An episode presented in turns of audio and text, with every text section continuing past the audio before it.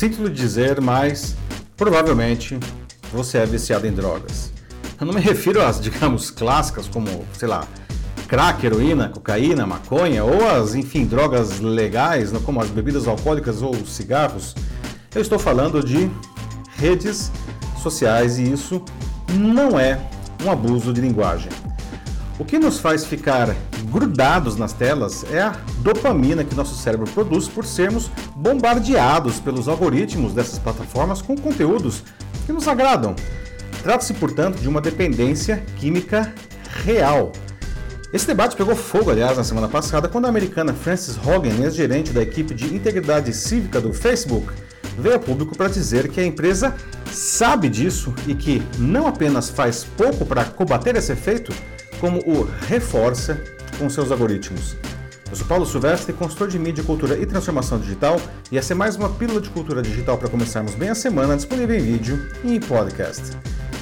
Hogan começou a trabalhar no Facebook em janeiro de 2019 e ela se demitiu em maio desse ano por discordar das diretrizes da companhia, mas não antes de coletar milhares de documentos que indicariam que a empresa sabe que os conteúdos que geram mais engajamento e mais lucros são os que, segundo ela, abre aspas, fazem mal às crianças, alimentam a divisão e enfraquecem a nossa democracia, fecha aspas. Ela já vinha informando de maneira anônima o jornal americano Wall Street Journal, que publicou em setembro várias reportagens expondo essa gestão da empresa de Mark Zuckerberg. Com a sua repercussão, o Congresso dos Estados Unidos decidiu investigar a companhia. No dia 3 agora, Hogan decidiu mostrar o rosto no programa 60 Minutes da emissora CBS. Dois dias depois, falou ao Congresso americano e deixou claro que o Facebook priorizou o lucro às custas da dependência e da saúde mental de seus usuários.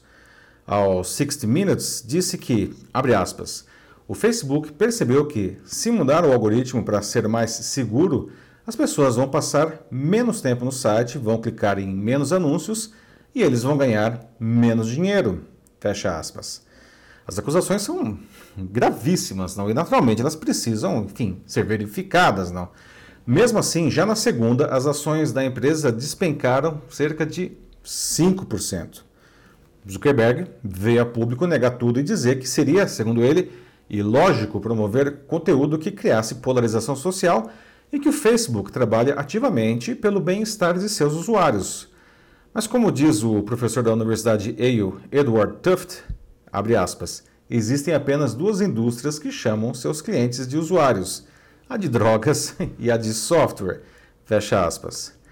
Bom, no sábado, um dia após ganhar o Prêmio Nobel da Paz, a jornalista filipina Maria Ressa acusou o Facebook de ser uma ameaça à democracia, justamente porque ele falha em proteger seus usuários contra a disseminação do ódio e da desinformação.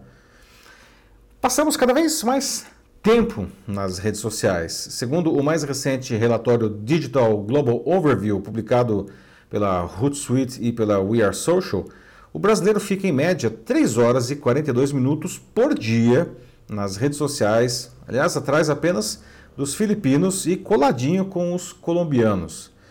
Hogan não disse nada que, enfim, a gente já não soubesse, ou pelo menos suspeitasse. O documentário O Dilema das Redes, lançado em setembro de 2020 pela Netflix, explicou isso de maneira bastante didática. Né? A novidade agora é uma informante tão bem documentada, colocando aí o dedo na ferida de uma maneira pública, não? Bom, esse não é o primeiro grande escândalo envolvendo o Facebook. Não? Em março de 2018 explodiu o da empresa britânica de marketing político Cambridge Analytica, que usou os recursos da plataforma para roubar os dados de 87 milhões de usuários para manipulá-los em favor da eleição de Donald Trump em 2016.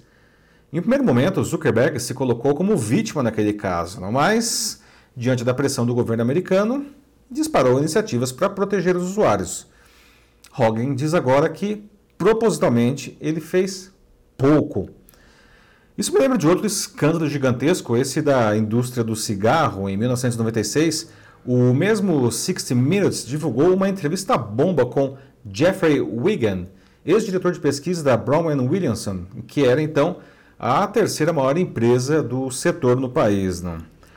Somos uma empresa de entrega de nicotina, ele disse na entrevista. O executivo, que teve a vida devastada pelas revelações, deixou claro que os fabricantes sabiam que os cigarros faziam mal à saúde das pessoas e que eram altamente viciantes. E o que é pior, deliberadamente incluíam produtos para aumentar o vício. O caso, aliás, foi retratado no brilhante filme O Informante de 1999 com Al Pacino e Russell Crowe. Bom, isso provocou profundas mudanças na indústria do cigarro, que ficou muito mais regulamentada no mundo todo. Não? De maneira geral, toda a sua publicidade foi proibida, a venda ficou mais controlada e intensas campanhas de conscientização foram feitas e continuam sendo feitas. Né? O resultado é que a quantidade de fumantes diminuiu, né? especialmente entre os mais jovens. Ainda assim, a indústria do cigarro continua ativa. Né? De uns anos para cá, Tenta aí uma nova roupagem não, com os tais cigarros eletrônicos que fazem sucesso justamente com adolescentes. Bom, pelo que Hogan sugere, Zuckerberg quer solucionar o problema, desde que não atrapalhe os negócios do Facebook. Mas eles, os negócios, pelo menos na atual forma, são o problema. Aí é que tá, não? E a sua dominância rendeu 86 bilhões de dólares de receitas em 2020 à empresa. Muita gente acha que a solução seria forçar a divisão do império em empresas menores concorrentes, a exemplo do que foi feito em 1982 com a TIT, que acabou dividida em sete empresas conhecidas como Baby Bells, lá na telefonia dos Estados Unidos. Não? Vale dizer que isso já foi sugerido há alguns anos com a Microsoft e com o Google, sem sucesso. Hogan acha que isso também não funciona. Ela sugere que o caminho seria os algoritmos se tornarem totalmente transparentes e a criação de uma agência para supervisionar as plataformas digitais, além de aumentar a idade mínima dos usuários para 18 anos. Bom, tudo isso é bem-vindo, sem dúvida, mas não deve ser suficiente. A inteligência artificial precisa ser refinada para limitar conteúdos potencialmente perigosos e usuários reconhecidamente nocivos à sociedade precisam ser banidos. Não? Por fim, a, digamos, tirania das curtidas que faz com que as pessoas prefiram conteúdos de gosto fácil não, àqueles que têm alta qualidade mesmo, essa tirania precisa ser impedida. O usuário, nós, né, o usuário é o elo frágil da corrente. Como nas drogas, não consegue sair do seu vício por mais que isso lhe faça mal. Por isso, Provavelmente as redes sociais precisem sim sofrer um controle severo, como o que foi imposto à indústria tabagista. Né?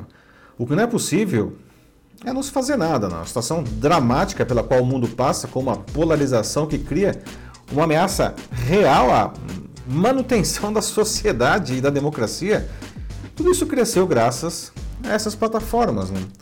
o negacionismo científico que ceifou centenas de milhares de vidas pelo mundo na pandemia de Covid-19 e a radicalização política são apenas os destaques. Né?